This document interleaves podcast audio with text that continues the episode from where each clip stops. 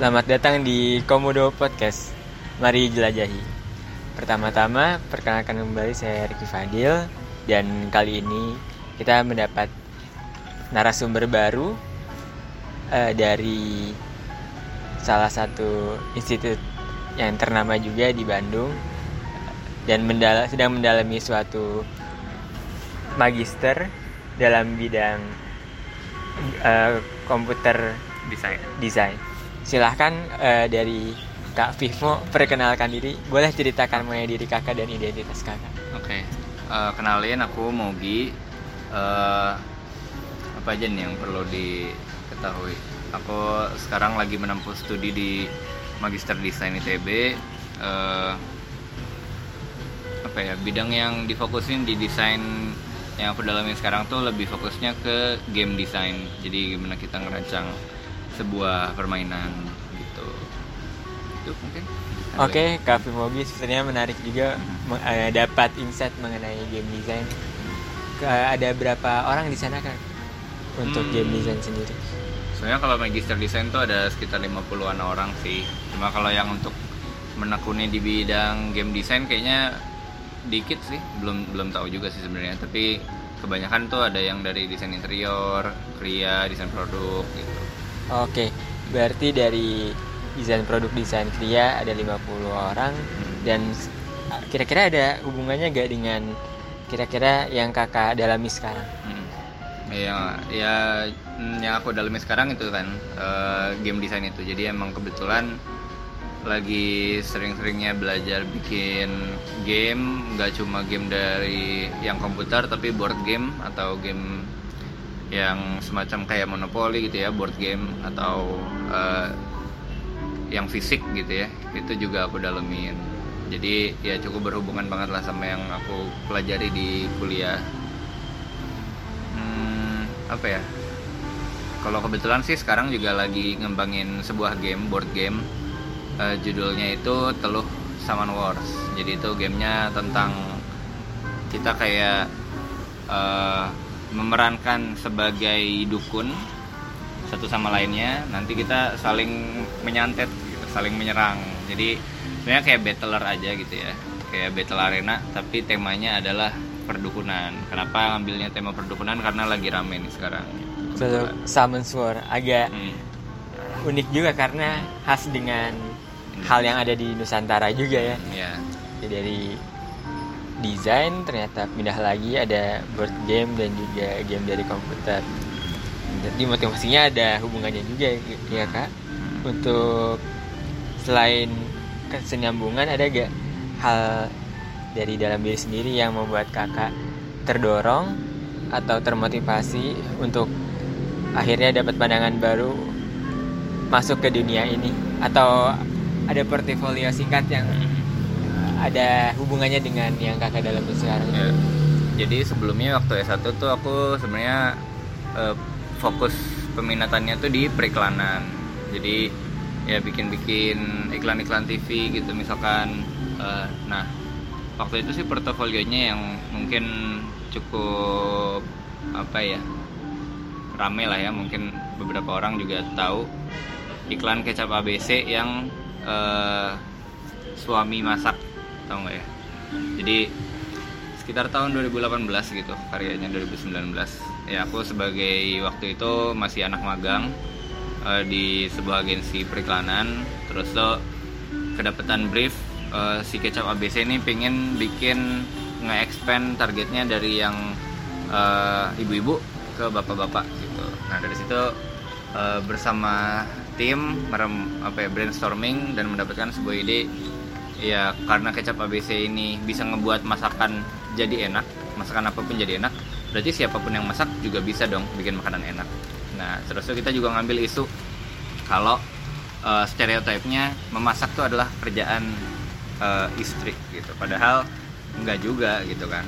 Uh, apalagi sekarang udah uh, zaman yang kesetaraan gender istri udah bisa kerja kalau istri bisa kerja suami kerja terus bedanya apa gitu? Kenapa kalau istri bisa kerja suami nggak bisa masak gitu nah uh, ya udah dari situ uh, advertising selama sekitar setahun lebih lah ya setahun lebih. Terus lo akhirnya karena covid aku pindah industri jadi ke industri game. Dan akhirnya sekarang ya mendalami uh, ilmu-ilmu tentang game gitu.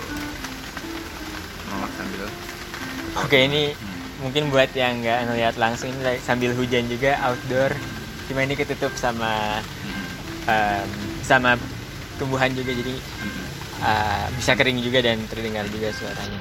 Mungkin di sini dulu nggak ada masalah ya.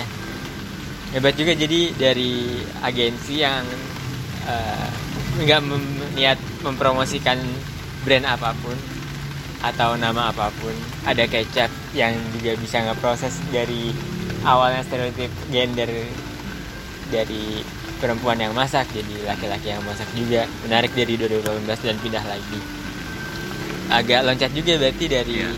uh, periklanan ke game. desain game walaupun dalam satu mungkin satu fakultas atau satu institusi juga hmm.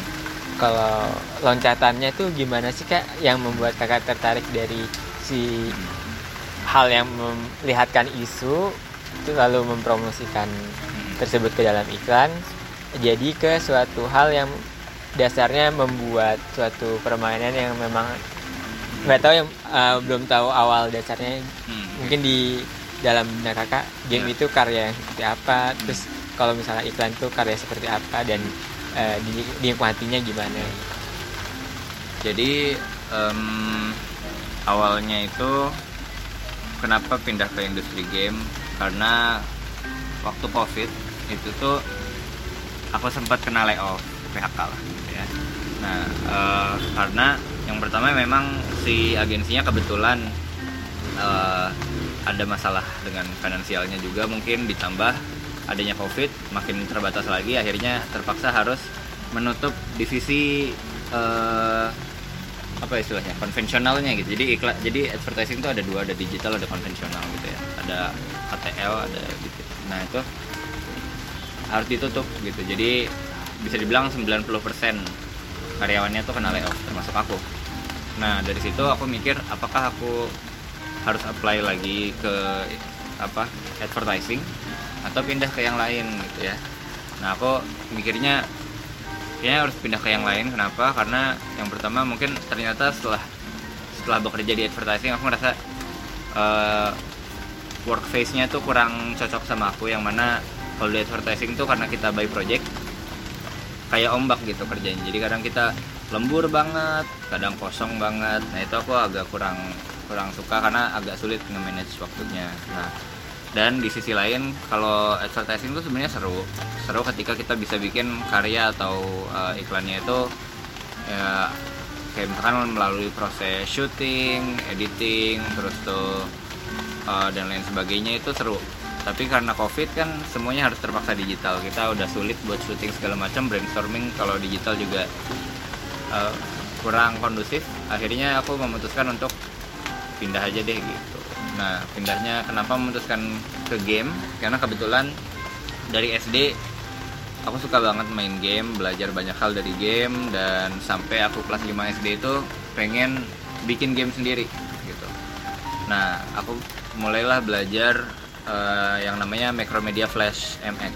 Kalau tahu dulu uh, Flash game kayak Stickman Stickman itu, nah ya, ada biasanya itu. video hmm. animator lawan ya si animasinya. Nah, ya kayak gitu. Nah, aku pakai aplikasi itu untuk membuat game. Aku belajarnya dari mana? Dari waktu dulu masih jarang banget kan YouTube. Aku belajar dari buku, beli di Gramet.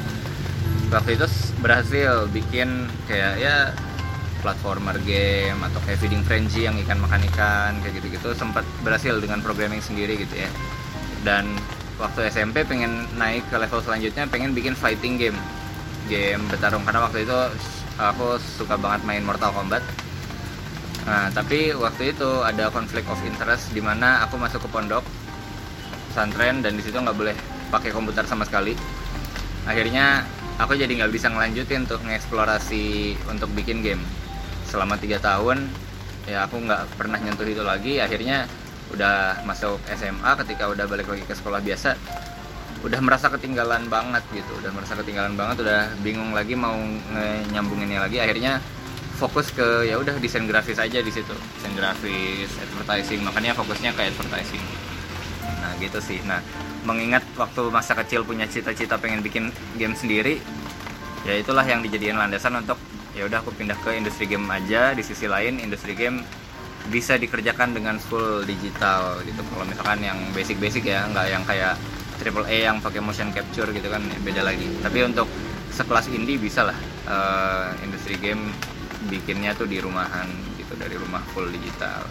Ya udah aku mulai pindah gitu. Nah di situ um, awalnya role yang aku pengen apply itu adalah sebagai game designer. Jadi di industri game itu ada beberapa role. Yang pertama ada game artist itu dia yang bikin aset-aset visual gamenya.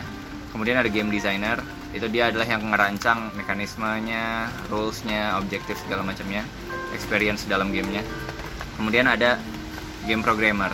Nah itu yang bikin ya coding-coding dari gamenya biar gamenya bisa berjalan. Nah tiga tiga hal utama ini itu harus ada ataupun ada pun solo developer ya yang dia sendirian dia harus bisa tiga-tiganya gitu. Nah waktu itu aku pengen jadi game designer tapi dan waktu pas waktu kena layoff pas banget ada satu studio Toge Production bisa disebut ya. Uh, dia tuh bisa dibilang ternama lah di Indonesia. Dan aku juga udah tahu tentang Toge Production mungkin dari SD eh, SMP 2009 gamenya itu yang terkenal pada 2009 tuh Infectonator. Nah sekarang tuh yang terkenal Coffee, Coffee Talk. Nah aku pengen apply di sana tapi ya nekat aja gitu ya. Nggak punya portofolio game design karena waktu itu sebelumnya advertising. Sorry Otomat referensinya tadi namanya apa? Untuk Toge Production. Uh, game yang terakhirnya? Uh, Coffee Talk. Coffee Talk. Jadi coffee. Jadi kita tuh jadi barista. Nanti ada orang-orang ya apa ya customer customer untuk ngopi. Jadi ada orang ngopi di sana. Nah menariknya di Coffee Talk tuh sebenarnya dia gamenya naratif ya. Jadi kayak storytelling aja gitu. Mungkin bisa dibilang visual novel tapi agak unik gitu. Nah jadi uh, ada orang curhat bla bla bla. Dia misalkan aku butuh uh, sesuatu yang hangat dan ngebaikin moodku. Misalkan uh, terserah kita sebagai barista mau nyediain apa. Misalkan oh biar ngebaikin moodnya kita kasih coklat kopinya ditambahin coklat ada latte apa segala macamnya. Bisa kasih latte art juga untuk menghibur misalkan gitu. Kayak gitu sih. Nah nah aku apply di Toge Production uh, sebagai game designer obviously nggak keterima karena nggak punya portofolio yang yang wah lah ya. Karena waktu itu portofolio cuma ngandalin dari kuliah game design yang mana cuma dua SKS dan nggak begitu berarti mungkin. Jadi uh, waktu itu ditolak dan ketika apply sebenarnya dikasih tugas gitu kan. Nah. Nggak ada masalah kan? Sekarang masih ngedalamin desain yang tadi kakak buat juga. Iya. Nah. Nah waktu aku dikasih tugas itu tuh aku ternyata banyak banget hal tentang game design yang aku nggak tahu gitu. Bahkan sesimpel yang mungkin semua gamer tahu kayak NPC alias non playable karakter itu aku baru tahu pada saat itu. Istilahnya gitu. Itu setting cetaknya ya gitu deh. Ya udah gara-gara aku uh, apa ya nggak keterima itu aku pengen balas dendam untuk bikin game studioku sendiri gitu. Namanya Inner Sight Games yang kebetulan uh, ya sekarang game yang lagi akan dipublish adalah board game dulu. Karena aku eh, nggak uh, punya programmer jadi yang dipublish board game teluh itu tadi. Baik berarti sudah kelihatan jelas dari awal motivasinya dari kecil bahkan kelas 5 SD dan juga uh, bersempat bergelut juga di beberapa produksi tempat produksi game, TV production dan juga sempat ada PHK juga di advertising sehingga yeah uh, termotivasi masuk ke dalam membuat karya terkait uh, game produksi. Nah untuk prosesnya sendiri juga udah dilihat tadi. Nah kalau misalnya proses yang menarik menurut kakak uh, mau sharing juga gak untuk prosesnya kira-kira yang menurut kakak paling susah mana, paling gampang mana dan hal yang menarik di dalam prosesnya ada cerita yang khas ya di situ. Proses dalam apa nih membuat sebuah game atau apa? Uh, mungkin kakak bisa definisiin karyanya sendiri dan juga proses yang uh, dari sulitnya sampai gampangnya kan kalau dari tadi kan ada tiga hmm. uh, pihak ada yang uh, game artis, game design, game program gamernya mungkin dari oh. balik layarnya dan depan layarnya dari hmm. produksi pasca produksinya uh, kakak bisa cerita juga. Oke, okay. uh, untuk tiga bidang yang tadi disebutin ya kan ada game artis, game design, game programmer. Nah aku ka- karena awalnya nggak keterima di Toge itu aku sebagai game designer nggak keterima. Aku apply ke perusahaan lain eh, sebagai game artist karena kalau game artist yang penting kita bisa ilustrasi lah setidaknya. Karena kan ngebikin art dari sebuah gamenya. Nah di situ juga baru belajar juga. Awalnya sih sebenarnya agak nggak yakin gitu ya bisa bisa nggak ya aku bikin apa jadi game artist karena eh, kemampuan ilustrasiku sebenarnya kurang kurang apa ya kurang terampil lah. Nggak se nggak se skillful mungkin teman-temanku yang lain gitu ya. Tapi akhirnya nekat aja nyobain ternyata oh bisa juga loh aku bikin eh, aset-aset yang cukup banyak pada saat itu dua tahun kerja di eh, game edukasi buat anak-anak gitu ya. Jadi bikin aset eh, monumen tertentu environment tertentu ya kayak misalkan di hutan atau di gurun atau di mana eh, terus karakternya objek-objeknya. Itu menarik. Eh, kesulitannya adalah apa ya? Kalau di bedanya sama ilustrasi pada umumnya kalau ilustrasi di game tuh harus spesifik ukurannya. Jadi nggak boleh kayak kita lebih-lebihin gede-gedein atau kecil-kecilin karena ketika dimasukin ke dalam sebuah program eh, semakin besar data dari gambar yang kita masukin itu bakal makin lambat gamenya gitu. Walaupun bisa di resize ya tapi maksudnya di resize ukurannya. Tapi eh, size eh, apa namanya data yang tersimpan tuh jadi lebih gede. Jadi harus spesifik. Terus tuh eh, waktu itu bikin animasi juga. Sebagai game artist harus bisa animasi. Nah animasi itu aku pakai eh, software yang namanya Spine. Di mana Spine ini dia bisa kita bisa bikin motion. Jadi kayak si karakter eh, kita yang dua dimensi itu bisa kita rigging atau jadi kayak boneka gitu ya kayak wayang kita bisa gerakin tangannya kakinya itu menarik sih Bela- baru belajar juga di situ Nah, terus tuh itu soal game artist. Kemudian kalau game design nah, itu aku banyak belajar di dari YouTube sebenarnya. Eh, ada channelnya namanya Game Makers Toolkit. Di situ banyak banget membahas tentang teori-teori game design, gimana cara bikin player ini eh, apa pemain dari game kita ini merasa oh gamenya seru. Kenapa seru? Kayak misalkan ngasih tantangan tertentu. Eh, game itu nggak boleh terlalu stressful, nggak boleh juga terlalu boring gitu ya kalau terlalu mudah jadi membosankan kalau terlalu sulit jadi stressful nah kita tuh harus bisa memaintain uh, experience-nya tuh tetap di tengah-tengah gitu gimana kita bisa bikin game ini itu menantang biar ketika si player bisa nyelesainnya dia merasa rewarded atau merasa apa ya ya puas terhadap pencapaiannya dan uh, apa ya ya, ya gitu deh. Bis bika apa si gamenya tuh harus walaupun sulit tetap bisa dilalui. Nah kemudian banyak sih kompleksitasnya apalagi banyak ba- banget juga genrenya kan. Game itu ada puzzle game ada action game ada ada RPG MOBA gitu ya. Nah kebetulan sekarang aku lagi magang juga sebagai game designer. Karena eh, sebagai full time belum agak sulit ya keterimanya. Jadi aku apply sebagai internship di Lentera Nusantara. Gamenya adalah eh, dari Lentera Nusantara itu Ghost Parade yang terkenal. Nah sekarang lagi ngegarap eh, game barunya yang akan di launching gitu ya. Nah sebagai game designer. Nah terus tuh kalau sebagai game programmer sebenarnya aku eh, itu ya belum punya pengalaman ya. Walaupun ya apa ya untuk bikin game programming itu bisa udah banyak. Sekarang ada Unity ada Unreal. Yang sekarang eh, lagi baru naik daun tuh ada namanya Godot atau Construct. Nah aku sebenarnya karena apa ya eh, pengen banget ya bikin game sendiri gitu. Dan selalu mentoknya tuh di sisi programming. Jadi sebenarnya emang sekarang lagi baru banget mau belajar masih berniat sih eh, belajar Godot gitu. Karena bisa dibilang Godot ini eh, lebih simple katanya untuk dipelajari untuk beginner. Luar biasa berarti karya sendiri bisa dilihat dari perspektif game artis yang udah ngelihat dari layoutnya juga. Dan eh, hebatnya juga mungkin pengalaman di sananya lebih banyak. Dan game programming itu Unity kan udah 3D juga. Dan gak nyangka juga ternyata dari latar belakang yang seni bisa ngebahas suatu hal dan masuk ke dunia yang ada logikanya di dalamnya. Kayak menarik dari prosesnya Eh, untuk sekarang eh, selamat juga kan berarti sudah mencoba eh, magang di tanpa mempromosikan eh, industri tertentu Lentera juga. Nah untuk dari situ eh, mungkin kakak ada juga gak nggak ada di sini mungkin? Uh, dari awal cerita uh, mengenai bidang yang kakak dalami sekarang. Kakak kan sekarang uh, lagi ngedalamin game design. Terus di uh, bisa ceritakan juga dapat awalnya gimana. Mungkin uh, dapat biaya kemudahan biaya juga uh, boleh uh, ceritain juga.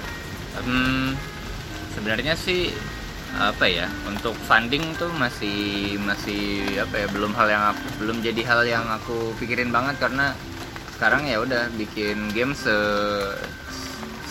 seadanya aja gitu ya. Resource-nya ya seadanya aja gitu. Jadi mungkin uh, dengan board game yang pertama aku bikin ini teluh ini uh, karena ini tuh dilombakan ya aku ikut sebuah kompetisi di mana uh, si game yang aku bikin ini bakal di showcase kan atau dipamerkan ke beberapa publisher.